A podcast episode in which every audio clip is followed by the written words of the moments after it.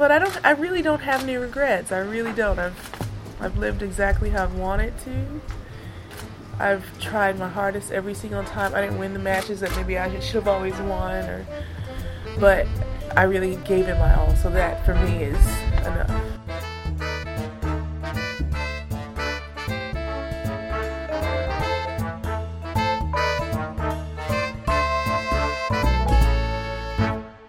Hello, everybody. Welcome back to the Body Serve. I'm Jonathan. I'm James. This is our first episode since Coco Gauff was crowned champion at the US Open. Well, you forgot we did a part two of the US Open Oh, wrap. Uh, there was a men's final. We released that on the Thursday following the US Open. We did have that episode, didn't we? Uh, well, I say that as an entryway into talking about this first bit, which probably feels like old news to a lot of people now because it's been a minute, but we still have to talk about it. we we must because it kind of leads into this whole Simona Halep story as well. It does. CNN tweeted out an interview with Patrick Mouratoglou talking about his experience coaching Coco Gauff and how this is the next big star in his stable. And Talking about his quote new star. right, he no longer works with Coco, of course. But if if there's credit to be taken, the guy is going to take credit. That's who he is clearly. The timing of this was super interesting because yes, of course, it is shortly after Coco Gauff's first major, but it's also right after the independent tribunal released the news of its four-year suspension of Simona Halep. Sure, sure. But it's so much more egregious to me because, as you said, he's not her coach. And we just went through a news cycle where we at least talked about how much credit, how much maybe disproportionate credit Brad Gilbert was getting mm-hmm. for being her coach and the changes he made to her game. And now we have this, yet another man being given, well, in this case, taking mm-hmm. Credit when it's not due. Now, this is a purportedly a news channel, right? This isn't People Magazine. It's not Good Morning America. This is CNN. If you have this guy on, actually, the most relevant story at the moment is his most recent player. Was he asked about her? No. To me, this whole interview, I'm going to get sued for saying this, I'm sure, but it smacked of pay to play. It felt like payola. It felt like a PR company. You know what? Never mind. You, fill in the blanks. Uh, it just felt like crisis PR to me because Patrick has been embroiled and associated with this saga, and actually a bit more intimately than we even realized once we got the full report. Yes, because the substance that Simona tested positive for, one of the issues in this doping situation, was said to have been taken at the direction of somebody who works at Patrick's Academy. Mm-hmm. And not only said, it was said it was submitted by the Halep side that the physiotherapist who Simona was working with at Patrick's Academy is the one who ordered the supplement that was supposedly contaminated with this drug. Mm-hmm. That's those are all facts on the table. There's no alleged about that. So that's an in house problem for him. Right. It's no longer speculative, it's in the filings. CNN deleted that tweet, by the way, because they got roasted, deservingly so. It was it was embarrassing. We're not going to do a whole in depth look at the findings, the ruling in the Simona case. It's going to be a lot more topical, surface level, if you will. I don't know if I would say all that. Uh, we read the whole 100 whatever page Well, report. You did. You skimmed it. I, I, my God, I even highlighted pass- important passages for you to follow. There was a lot of scientific jargon, a lot of stuff that we didn't totally understand, but it's written in very plain language. My point in saying that is NCR just released an in depth thing on it. Yes. Go to them We- for. We haven't listened to uh, to Ben and Tumaini's rundown of the full report. Uh, I'm sure it's thorough. Uh, Ben definitely stole my line um, about this being possibly the biggest doping scandal in tennis history. I'm I'm just kidding, of course, Ben. but it did kind of dawn on me last week that this is the most important, the biggest doping scandal tennis has probably ever seen. The thing is, other players haven't been caught. Andre Agassi was doing recreational drugs in the 90s and was covered up. There's Peter Korda, of course, Maria Sharapova, which turned into a lesser charge and a lesser drug, if we're being totally honest. But a four year suspension for a former number one player, two time major winner, this is huge. Four years when they were gunning for six. Like, this is the lighter sentence. Right. So, first, I want to talk a little bit about what I found interesting in the report. Hopefully, you all will find it interesting as well. I listened to the last episode and I was talking way too slow. So, I may talk way too fast Oh. today. I like I was boring myself. Well, before you get into all that, I just want to say we played a part in questioning why this was taking so long. And it's something that Simona definitely played up mm-hmm. this entire time. I'm I'm owed my due process. Why is this taking so long? There's been obfuscation, there's this, there's that. Well, the report is a hundred almost two hundred pages long. Mm. It's very detailed, very thorough, and also mm, the charges a lot more severe than we had thought. The case a lot more complicated than we had thought. And so, yeah, that's why it took so long, babes. It required two different panels of experts. The biological passport requires scientific analysis. It's not something like a urine or a blood test where something just comes up positive. It requires independent analysis from three different experts who make their ruling and then submit it. The report did note Simona's uh, public pronouncements, some pronouncements by her lawyer as well, and rebutted every single one, essentially. Okay, so at the beginning, as you said, Patrick, the physio, Simona all agreed that she was going to switch one of her supplements. They ordered this thing called Keto MCT. It's ordered by physiotherapist Candice Gohier, who Simona was working with, who works at the academy. They claim that this is what caused the positive test, that there was a contamination in this batch of the supplement. What's very curious is that Simona did not mention the contaminated supplement in her October interview with the ITIA or in her doping control form. We've seen this before. Maria Sharapova did not put, uh, what was it called? Meldonium. Meldo- God, how could I forget? She didn't put meldonium in her doping control form for that year. People questioned why. Was it an oversight? Was it purposeful? In that case, they ruled that she wasn't she wasn't at significant fault. Fine, you know, after it went to the CAS.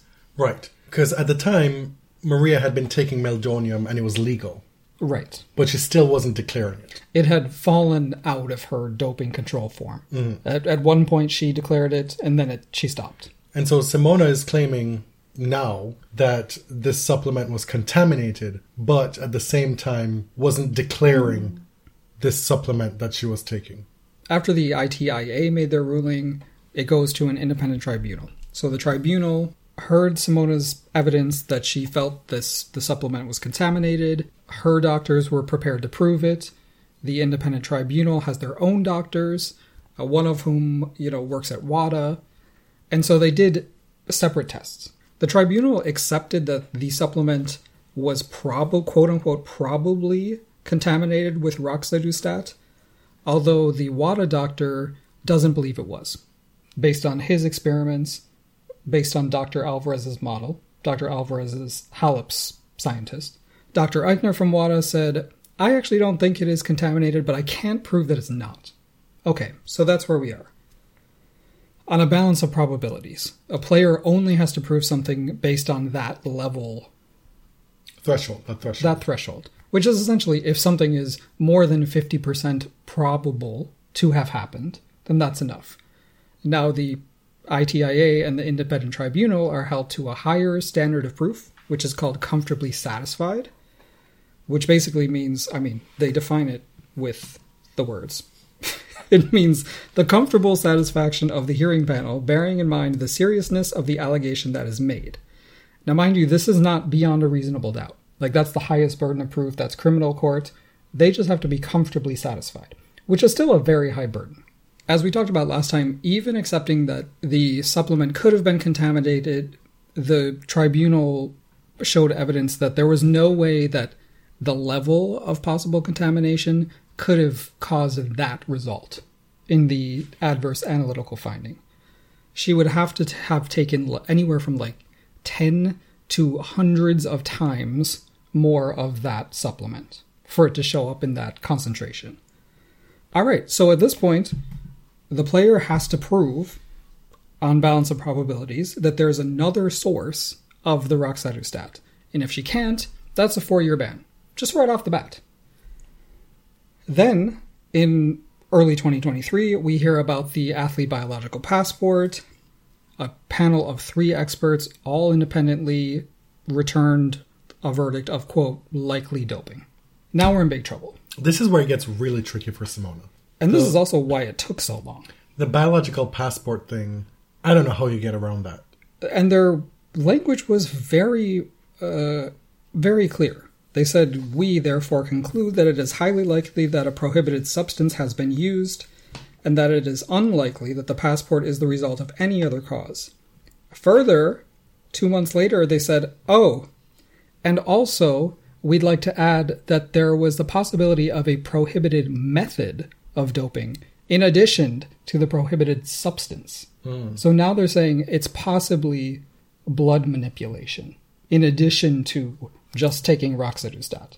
Oh. Yeah, so that's that's really bad. Meanwhile, Simone has been making all these public pronouncements saying that the ITIA has changed its stance by adding the prohibited method option. The tribunal calls it, quote, punchy advocacy, but it does not offer anything of substance. Simona offered several reasons why the passport could have been read in a certain way, uh, called called what confounding factors. I think one of them was redacted. One of them was a surgery, which apparently everybody knows was a nose surgery. She said as much. Right, in the fall. And then the third was a period of detraining.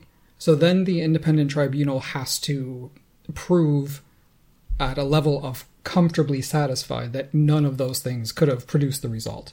They did. That was a lot of the stuff I didn't totally understand scientifically, and there was some legal jargon in there that you can go read. Very interesting. But the conclusion is that this was intentional doping without the possibility of finding no significant fault or negligence. Which I mentioned last time, so many of the tennis players who've tested positive have gotten off on that no significant fault. Robert Farah, he was able to prove that the, the drug was in the beef, of course. Tortellini. Uh, Haddad Maia, Jarry, they were all at, quote, no significant fault. In this case, there's no possibility of that. There might be once it reaches the Court of Arbitration for Sport, but the independent tribunal says no way. And as you referenced, they submitted further aggravating circumstances that could lead to a ban of six years. And further to that, as you referenced, the ITIA submitted that there were aggravating circumstances that make the situation even worse that could lead to a ban of six years. Now, the tribunal said no. These allegations of aggravating circumstances leveled by the ITIA, they include saying that the blood doping was, quote, repeated and sophisticated. Sophisticated is a, a word that's doing a lot of work there. Right. That it was cunning and deceitful. Stimulation was effective from March 2022 to September 2022, as per the expert panel, which means more than one occasion. They claim that the player engaged in deceptive and or obstructive conduct to avoid detection. And they also allege that the timing suggests that blood doping was timed for Wimbledon and the US Open. Targeted. Right. Now, the independent tribunal couldn't reach the threshold of comfortably satisfied on any of those aggravating circumstances. They said there was no agreement that blood doping was highly likely in March 2022 or at Wimbledon because they couldn't prove it. Like, they didn't have valid biological passport samples that could prove it for those periods. So, even if it was likely, they said they couldn't rule on these aggravating circumstances. The ITIA has also asked that all of Simona's results from the 8th of March 2022 to October 7th, 2022 be disqualified. And similarly, the tribunal said we can't we can't prove it. We are not comfortably satisfied that there was blood doping through that entire period. So we can only prove the US Open. Now, the fallout from all this is that Simona is still vehemently claiming her innocence.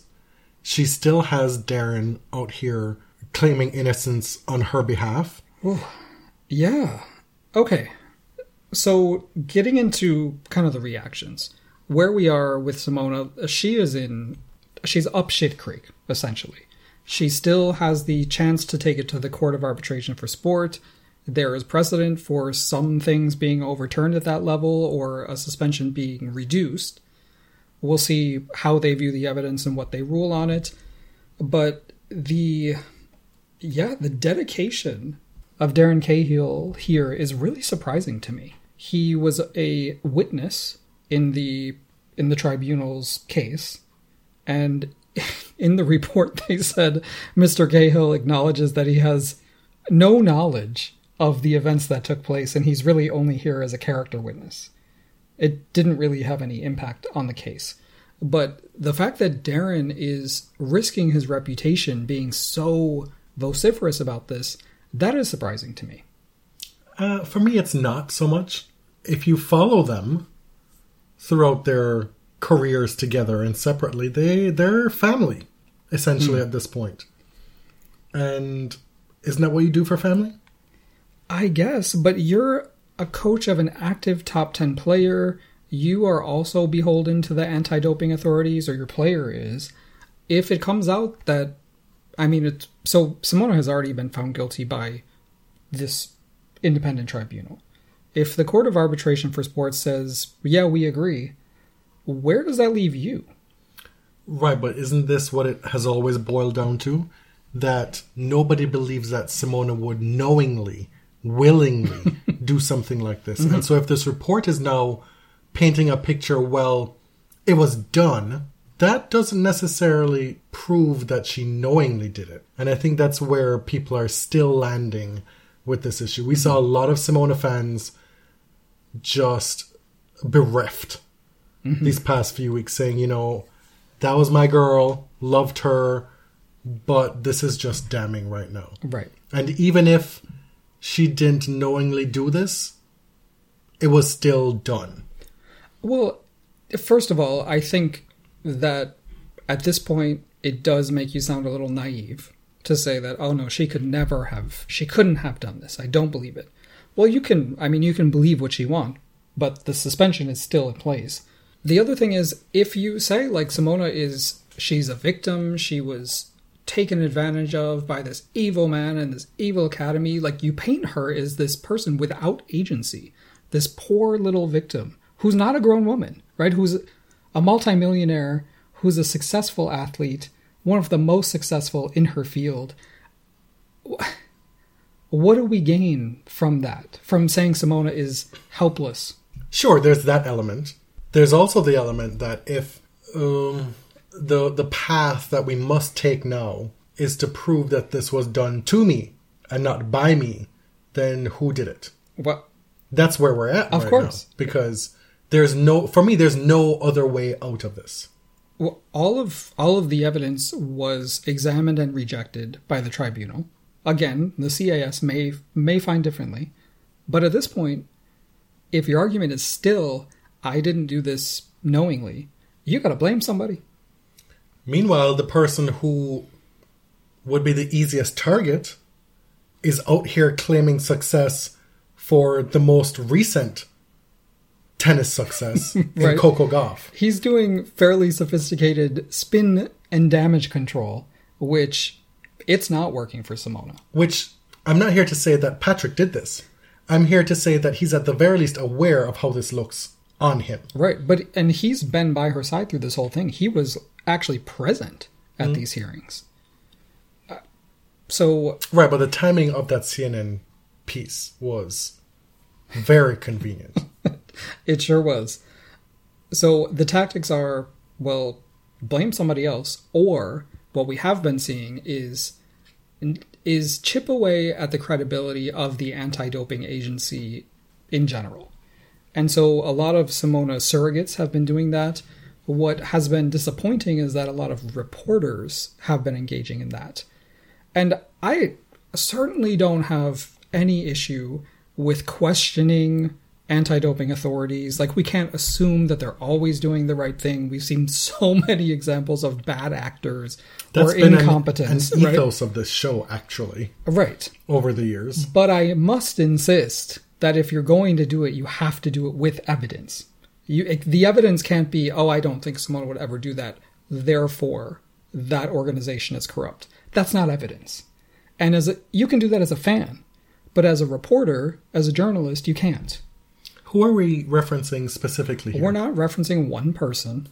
There was one tweet that Jon Wertheim deleted where he was sort of engaging in this thought experiment about is the punishment too harsh for the actual crime? And so he was saying, well, what if, you know, for a one time, a first time contamination offense, the player gets a hefty fine and a warning? The problem is that wasn't correct. This is not a contamination offense. The independent tribunal said it wasn't. They didn't buy the story. And if it was contamination, the player would have had to show a second source that accounted for that high concentration of the drug. She didn't. She didn't even attempt to. And so this is actually not a contamination offense. It's actually way more serious than that. So John deleted that tweet. Well, this is what we saw when that report dropped. People were tweeting about it in real time without having Mm-hmm. read the whole thing, really understanding the whole thing. A lot of retractions happened And that day. Let me tell lot. you, all I did was sit there and highlighted and took notes. I did not say anything because I'm not a lawyer. I'm not a chemist. Uh, Well, isn't John? yes, which is what was surprising. I mean, he's on 60 Minutes. Like his standard is very, very high, right? Well, should be. Right. You know, credit for deleting the tweet. There's no shame in that at all. But I don't want to pick on only him. There have been a lot of reporters out here questioning, well, why should the ban be so long? Or, again, like questioning the credibility of our anti doping policies and organizations at all. And, like, where are we going here? Jannik Schneider, who's a German uh, sports reporter who covers mostly tennis, he did a short thread about being surprised at so many reporters, respected reporters, and players were so open in criticizing anti doping, where in other sports that would be forbidden. That would be taboo. Mm-hmm. What's not taboo for Jannik is caping for Zverev left, right, and center from his pulpit, which has happened that is not, multiple times. That is not what we're talking about. well, I'm going to take that shot here because, like, Right. you're saying this is not part of the job, but that was part of the job. Fine, fine. But he makes a good point here.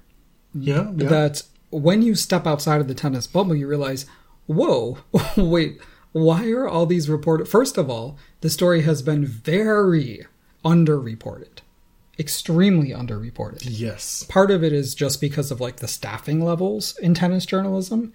It's very low compared to other sports. I think part of it is the SEO for tennis sucks.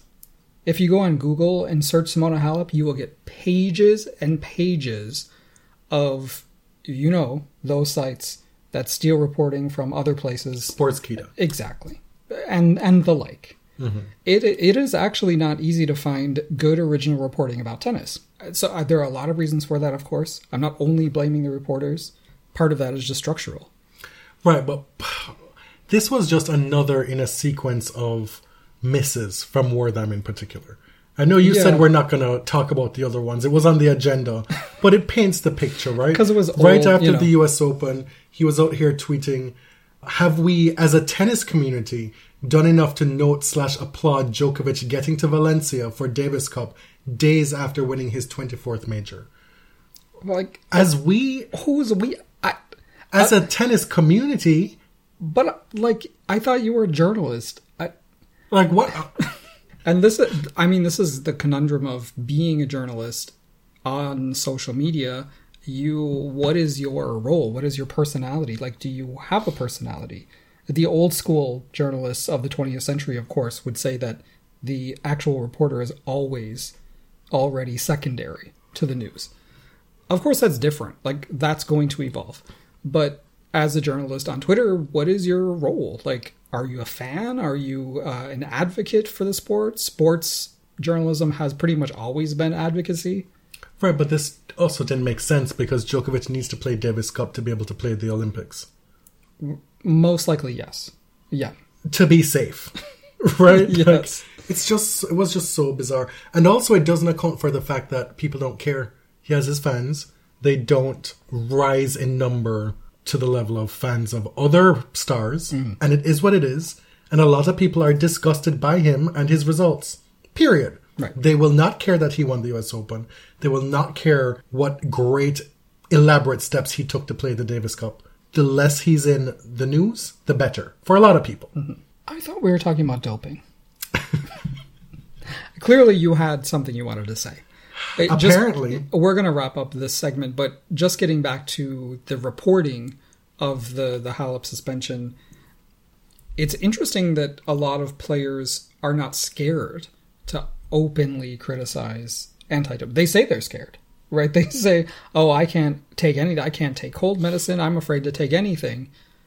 But they're not scared enough not to say that anti-doping is bullshit. Essentially, in Well, public, can they be sued that- for it?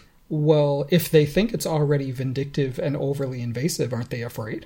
Sure, they're afraid of the what could happen to them, mm-hmm. but they're saying, "I have no control over that. This system is flawed, and I could get wrapped up in a case even if I did nothing wrong, just like this." Right, but have you? Okay, You I'm going to make an analogy here, and I don't know if it's going to be on point or not. But why do we have men running to the defense of other men who are wrapped up in SA cases all the time? Oh, because it Because it could be it me. could be me. Right, someday it could be That's that is the the thing at play here. Sure, I but think. if they're so scared about stepping out of line with these doping policies, what do you know what I mean? Like it is sort of a a paradox. okay. In other sports, of course, cycling, we watch athletics. It's less common, I think, for athletes to say, "Oh, that's this doping control board. It's bullshit." Right? It's it's more of a taboo in other sports, essentially because their anti-doping is so much more rigorous than tennis by leaps and bounds, which is another paradox. Tennis players are supposedly terrified of stepping out of line, but other sports have it way worse. I also feel that tennis has it worse than a lot of sports in that the whereabouts thing is more difficult for them Yes. than yes. other sports. Mm-hmm. But in terms of the stringency of the testing, for sure. I want to talk about this whole Serena bit Again? differently Okay. because she was out here talking about eight is a better number, etc. Mm. Blah blah blah. You know how she likes to talk about people who've caught a case, who played against her and maybe won some matches that she thinks they shouldn't have in mm-hmm. retrospect. But ma'am, your former coach is now the current coach of this person. You are gonna get so many people calling your name mm-hmm. because of this. Mm-hmm. This Because was if always my fear. because if the go-to play is to blame Patrick, well, he had this other really prominent player under his wing. What about that? Mm-hmm. who won double digit majors in her 30s. Of course, like the suspicion will be cast there. And so you have Serena fans going after Simona fans saying, ah, and they're coming back and they're saying, ah. Oh, and also a lot of racist What? slurs, you know, that as well. Yes, a Yeah. lot A lot of, of that. yeah. I mean, I do remember that Simona fan who we- we're mutually blocked. The one who said the N word several times Mm-hmm. in 2019 and then said she didn't know what it meant. And still to this Yeah. day, Apparently, they know what it means. right? But also to this day, people share that person's account like it's like, oh hey, Yes, yes. You should you should look on their account now. By the way, you will be. Uh, I don't know if entertained is the word. are Maybe they- shocked. Are they popping off at the moment? So uh, anyway, you wanted to say that if if Patrick is guilty, then that guilt is transferred by association to Serena, or a lot of people will see it that way. yes. Yeah. And I don't see how, I don't see how this was a good play by Serena I agree. at all. And also, your husband is now being accused of selling worthless investments knowingly. uh, I mean, I guess you are too, because Stan Wawrinka is too. Didn't Naomi Osaka have to pay back like millions of Oh, dollars? Uh, anyway, Right, let's talk about some results. there have been quite a few results since the US Open. Yeah, and this is going to be kind of a results light episode, as you you could probably tell already. I mean, how light is it when there's so many? Sure, but uh, we're probably not going to spend too much time. Let's start in Guadalajara, This was last week, the 1000 event in Mexico. the most recently completed week of tennis, yes. Last Yes. week. Yeah. Ahead of the tournament, it had been seriously impacted by withdrawals. The defending champion Pegula, US Open champ Gauff, Iga Świątek, Aryna Sabalenka, so many players in the top 10 decided they weren't going to come. There were only a couple top 10 players at this event. Jabeur, uh, Sakkari, and was even Garcia still in the top 10 at that point? I can't keep track. I don't know. But Ons Jabeur, number seven in the world at the time, was the number one seed here. And the number 16 seed was the number 36 player, Karolina Pliskova.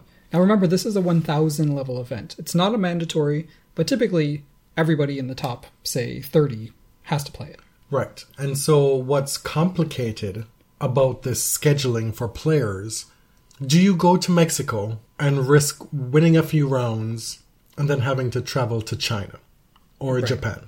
Mm-hmm. And a lot of them said, I'm good, love.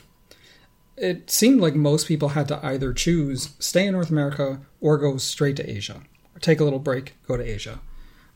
As you said, Tokyo's this week. The Chinese tournaments are starting up. So not many people were left in North America. But by all accounts, Guadalajara does an amazing job of putting on this tournament. Mm-hmm. They put on the WTA finals a few years ago with very little notice.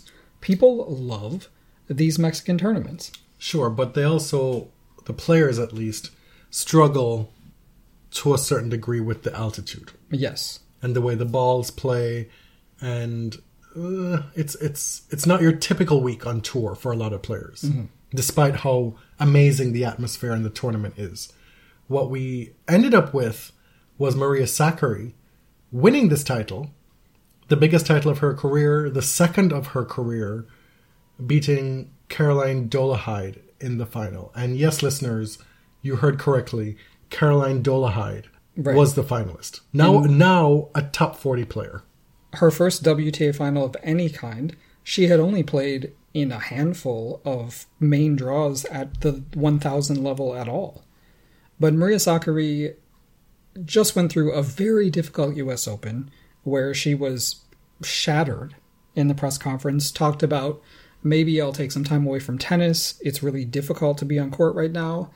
And say what you want about the level of competition, the fact that she made it to the semis, the final, and then won is really huge for her. I think, regardless of who she played, it's gotta be massive. It's gotta be Transformative for her. right and kind of a a vindication, a, a proof to her that she's doing something right, like she's on the right track. A vindication for her coach Tom Hill as well.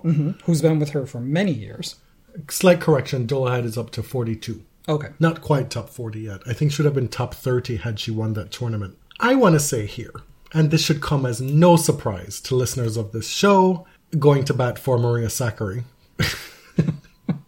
uh huh. You simply cannot be out here mocking Maria for not beating players she should beat, and then mock her for beating players she should beat hmm. to win this title, even though objectively it's a depleted field.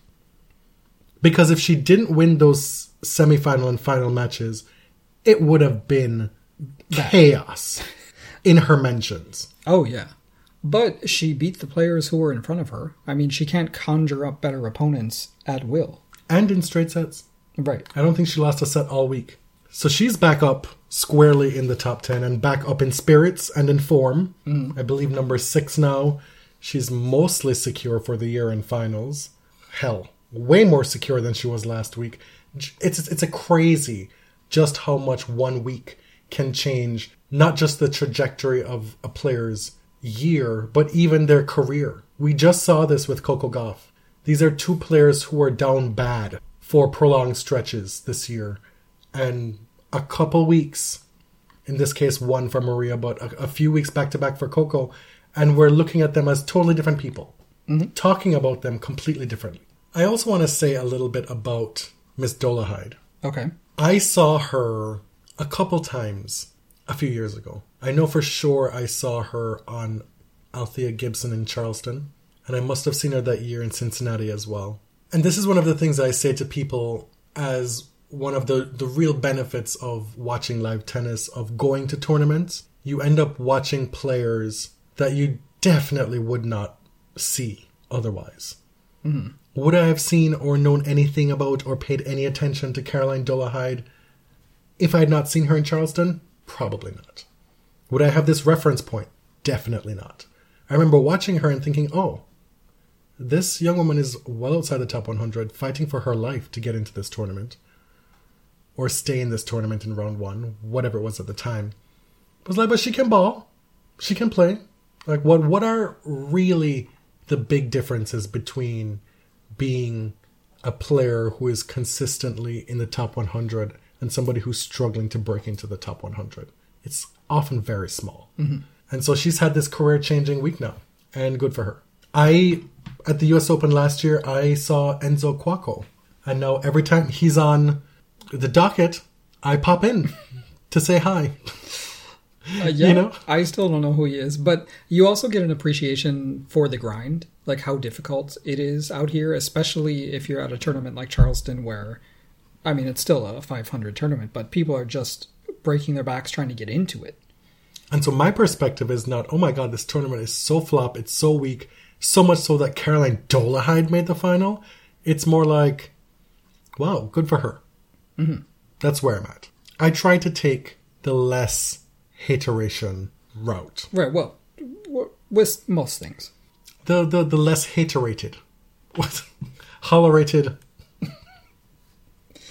Anyway, WTA China has started back up again for the first time since uh, 2019, right?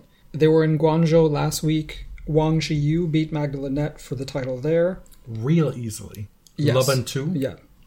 Now, the previous week, we got San Diego and we got Osaka. So, the, like these parallel tours at this point in Asia and North America. Finally, the WTA has a full schedule. Mm. Do you know how many weeks of this year we've been saying, wow, there are not a lot of options for WTA players to play? So now at least there are, there are options. There's several tournaments going on at the same time. And who's had a great two week stretch is Sofia Kenin, making the final in San Diego, backing it up with a semifinal in Guadalajara, mm-hmm. back inside the top 50. Number She- 31. She's somebody to watch in 2024. Is that where we're at? yeah, that's next year. This was her first final in three years, by the way, since she was the runner up at the autumn Roland Garros. Remember that? I mean, Australian Open champion remember that? Mm-hmm.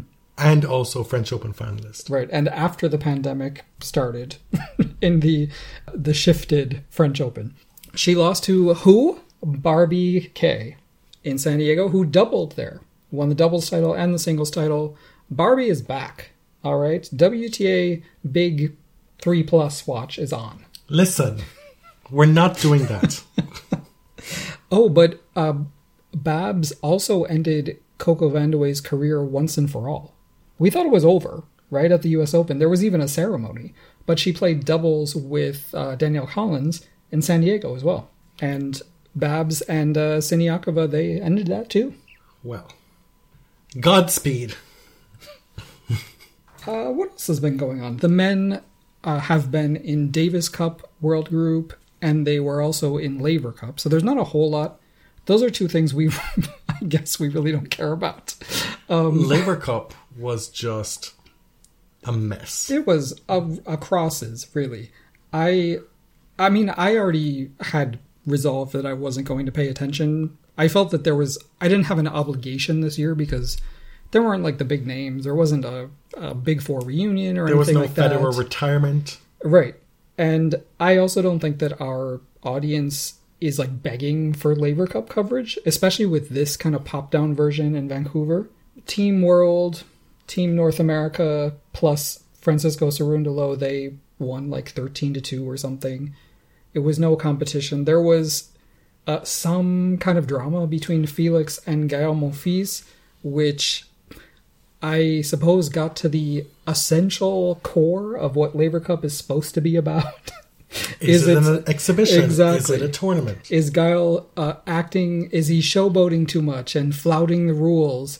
That's what Felix thought, and it came off as like very, very scolding to me. Got Gael to issue a long treatise on who he is as a person and a player. Basically, it was like I took time away from my wife and daughter because I thought this was going to be fun, and it's not fun. And also, this is how I've always played my career with fun. So, this is who I am. I don't know what you want from me. How dare you question my integrity? To me, if the Laver Cup is not fun, what is it? Because first of all, you've already you're counting this in the official ATP head-to-heads, but you're not even recruiting players by ranking. Gael is a, a clear example of that. And then you're getting captain's choices? I mean, Like, you didn't pick Gael Monfils when he would have been eligible, when he was a top player, but you pick him now. now listen, Felix, this was not it. Like you, you won. I saw him win that one match, and I was like, "Oh no, here he comes!" he got a bee in his bonnet after that. I, as you know, love Felix, can't support him on this. However, I also don't care at all about this this controversy supposedly. I don't know, Laver Cup was just not not interesting at all to me. Hmm. there was this big drama with Davis Cup, with Stan calling them out, calling out PK by name, and then PK Oh, yes. coming back to say, "Oh," and then John Millman, all these other players dunking on him, uh, essentially accusing him of ruining Davis Cup because nobody was there. And Nobody the, was there. In the midst of this, David Haggerty was reelected as the head of the ITF by a massive Landslide. margin. Landslide. This is after a catastrophic deal with Kosmos, a 25 year deal that cost how much? That lasted uh, How- three how years. long? I think long? it lasted three years. Mess.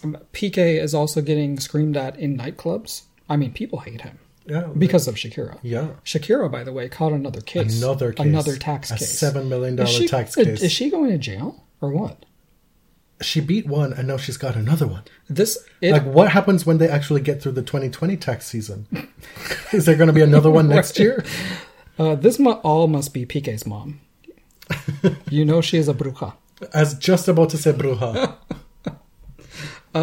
Yeah, Davis Cup. The only re- thing I really wanted to say is that was there was a great showing by Canada's B team. Uh, Felix Denis and Milos did not take part in the World Group playoffs, but uh, Alexis Galarneau and Gabriel Diallo scored big wins over Italy. diallo just celebrated his 22nd birthday today i think Oh, okay. All right. Um, bon anniversaire. Something like that. sure yeah Galarneau beat Sonego and Diallo beat Musetti. So Canada's in the final again. A team that is not is the team that's hosting. So we have a home team that will not be taking part in the finals, which for Davis Cup is absolutely wild. Uh, that's Spain, of course. we had heard for months now that rafa was targeting playing the davis cup finals at the end of the year as maybe his one dipping his toe back into the tennis waters ahead of the 2024 season Yeah. we get this interview that he gave with some Spanish market TV outlet thing, and it was translated, and it dominated my timeline that one day. Well, a couple days after, because it was the translations by his fans, and then the fallout from the Crocs, who then took and Oh. parsed through every word that was translated and made it into a massive thing, mm-hmm. right? How boring. What a life! What a life to lead. But the back and forth. It was so boring. Dull, even. And that's what they accuse Rafa of being. Right. Dull. Mm. And This is something he said about Djokovic before, which he doesn't mean in a disparaging way. Just that uh, Novak clearly has like a different drive or a different motivator than the rest of them. Clearly, he cares more about numbers I think they all care about numbers. I, but I honestly don't care. I don't care. what I wanted to talk about here was his future Mm-hmm. and how nothing I read from that interview gave me any optimism about his career going forward. no. None of it. No. Not one drop. At this point, I'm wondering about his quality of life going forward, outside of the sport. Is he going to walk with a limp for the rest of his life? Like, is and is one more year playing here or there? Is it worth it to potentially make that worse? We shall see. Performance byes. wow. Uh, Yelena, for being such an unassuming character in person, causes a lot of conversation out here, does she not? She and then today, her coach, uh, Stefano Vukov, it's Stefano, right? Mm. Vukov, were dominating the news cycle of tennis Twitter. Or actually, I don't know if it was yesterday. It might have been a few days ago. But So essentially, what happened? What ha- happened was Mm-hmm. Guadalajara happened, and they want Maria to come play in Tokyo. As you can imagine, that's quite the distance to travel. Mm-hmm. Maria is winning the tournament, and so they've said, "Well, hey, you get a performance bye. You normally wouldn't, but because we want you here, and you can't get here in time, you'll get a bye in the first round." that would normally be afforded to the top what four seeds of the tournament, which then bumped Rybakina from that performance bye, and now she has to play an actual match in the first round. right. She was not happy. The She was coach was not happy. Firstly, uh, the WTA has used performance byes before. It is within the rules, uh, depending on where you are. They've used them in Madrid in 2009, uh, in Beijing in 14, Dubai the following year. And as you said, this is basically a way to ensure top players have enough suitable rest and get there. They want the top players to show up to their tournaments. And they don't do it for just anybody, right? Like Maria Sakkari was very close to being a top four seed. They just bumped her into one of the bye spots, essentially. Yeah. so Caroline Garcia was the other player who got one Right. because she made the semifinals in Guadalajara. Sakkari beat her, in fact. These were two players who were down bad. Uh, that's something we say a lot on the show now, down bad. but Garcia has had a lot of bad losses. Oh, indeed. And so here she is making the semis of a Masters 1000. there is no feasible way that those players could have arrived in Japan to play a first round match. So I understand why this this exists. You are rewarding byes typically award performance based on ranking, uh, but what is a bye meant to do? You know, I'm I'm curious. Like, what do you think about a performance bye? Do you think it's fair? Who, me? Yeah. I'm not bothered by it. Mm. I don't think it's the end of the world. I think the premise of it makes sense. You could take issue with the scheduling, that this was a problem because of how the schedule was set up. Yes. Roast the WTA for that, but the practice of using the performance byes, I mean, we've seen it before. I wasn't outraged by it. I understand why Rybakina is annoyed by it. She out here on Instagram, what was it, a, a, a story? I think she so, sent yeah. she sent a story whereby she wrote performance bye thank you for changing the rules last moment great decisions as always at wta And then she included a clown emoji and a circus tent emoji. Uh, Yelena is already pissed at the WTA. We we already know that she was very mad about the Montreal scheduling, which was very poorly handled. We talked about that. Like they were playing into 3 a.m. at night mm. for some reason, for some unknown reason, when it could have been avoided. She's still pissed about that. She's pissed that she got sick afterward. She's pissed that she's dealing with an injury. then her coach and his burner account on twitter which apparently has existed for quite some time, but most of us only discovered today. there's no profile picture and the handle is at steph s-t-e-f 827-03878 Click on him. I think he might have deleted it. Oh, that's a screenshot. Yes, it's a Yeah. screenshot. He's replying to somebody and he says, Obviously, you're an idiot and a hater. Final Australian Open, one Indian Wells, final Miami, one Rome, had to pull out for coronavirus in French Open quarters, Wimbledon semis, Canada got sick at the US Open, and now we are here. correct bad results. And by the way, we defend nothing this year. He has bars. That was only two sentences and no punctuation except for one period. Anyway, uh, I'm not criticizing his writing. He, You're not? You have a coach of a top player calling people idiots and a hater under uh, this mysterious uh, burner account. Although it's not even that mysterious, it has his first name on it. It's just, it's very unprofessional. And as I tweeted today, sure, I, I mean, I can't really criticize because Serena worked with Patrick for a decade, but it's embarrassing to me.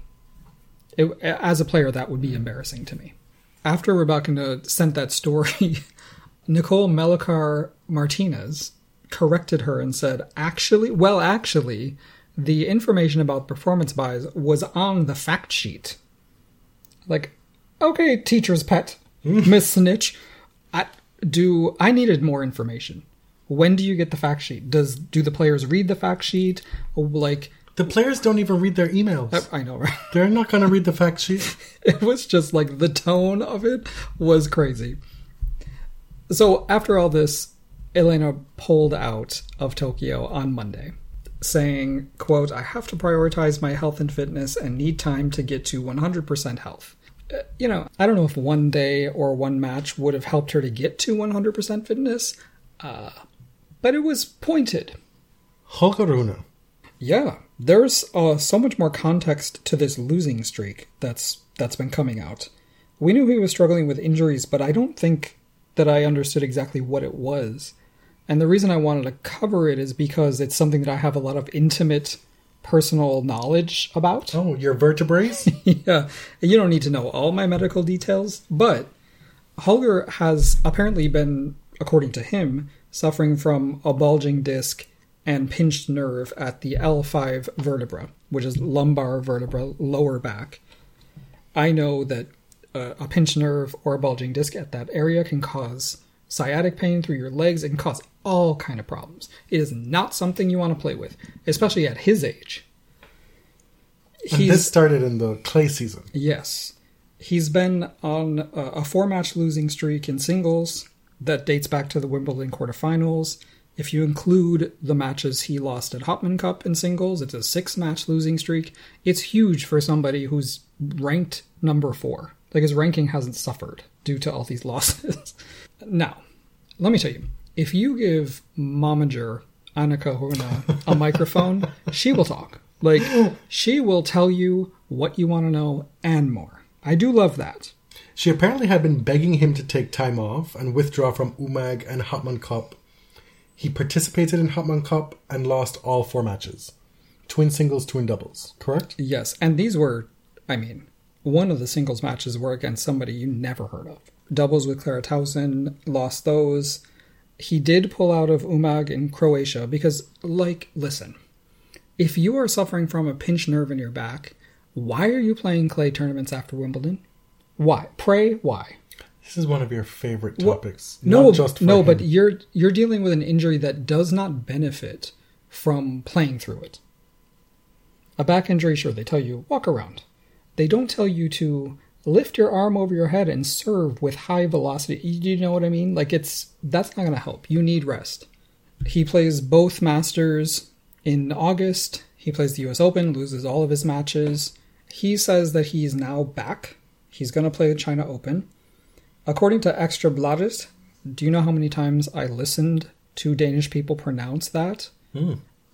I impossible. So I know I didn't get it right, but I did try. Anyway, that's that's a news publication in Denmark. What you're trying to say is that he, according to them, he got an injection last week to help deal with the pain as his back heals, and you presume that it's a, a cortisone injection. Right, that's my assumption. He didn't say that right out. But apparently, he was bedridden for a few days after the injection and he's on the mend. I, you know, having been through this, I hope that he's getting good advice. I hope that he is taking that good advice. I, this is not something that you can just play through. At his age, to me, getting an injection is is a little bit alarming because they're not unlimited. You, you know, you can't get a hundred of them in your life. Hmm. So, I, for the future of his career, he needs to be really mindful. We know that he and Patrick have split, allegedly for good, this time, and that, according to his mother, there was friction, ego clashes between Patrick and Lars Christensen. And she encouraged Holger to keep only Christensen, saying, quote, the structured way of working, it may not be terribly sexy, but it has proven extremely effective since Holger was little. That felt pointed to me. What's pointed from me is this next little bit about the US Open women's versus men's final viewership numbers. Again, slightly old news, but it's something worth talking about. In the midst of this, the cable lockout, the dispute between Disney and Spectrum, overall viewership was down by 17%. However, the women's final on ESPN drew 3.4 million viewers in the US, which is the best ever number for a women's final on ESPN, and it's the second best US Open telecast ever on ESPN. They took over US Open in 2015. So that's all finals, all anything, both genders, second best telecast ever. well, both genders that are recognized by tennis. Two, ge- yes. I didn't mean to, you know, be so binary there. Uh, and actually, the only match that garnered more viewers on ESPN in the US was Serena's final match last year. The men's final got 2.3 million, and so that's almost 50% fewer viewers than tuned into the women's final. Yep, they did get their best number since 2019, Who was in that which final? was Rafa Medvedev. So I guess I guess Medvedev is the draw here. this is the real draw. And of course, anytime numbers like this come out, you get, oh well, they were up against NFL. Fine. On Saturday, the women were up against college football too. I don't. I don't know what to tell you. I'm not Mr. Nielsen. Okay. You are Mr. Rogers. that brings us to the end of this episode. Hearing was afraid we didn't have an episode. I was staring at the. You make kind of like bullet points of topics, and mm-hmm. then I f- fill them in. Right. That's our usual process. I was staring at these bullet points of like, don't wanna, don't wanna talk, don't care, but we made it work. I hope. Mm, we'll see. We'll see how the edit turns out. We often take a a big hiatus after the U.S. Open. Didn't we?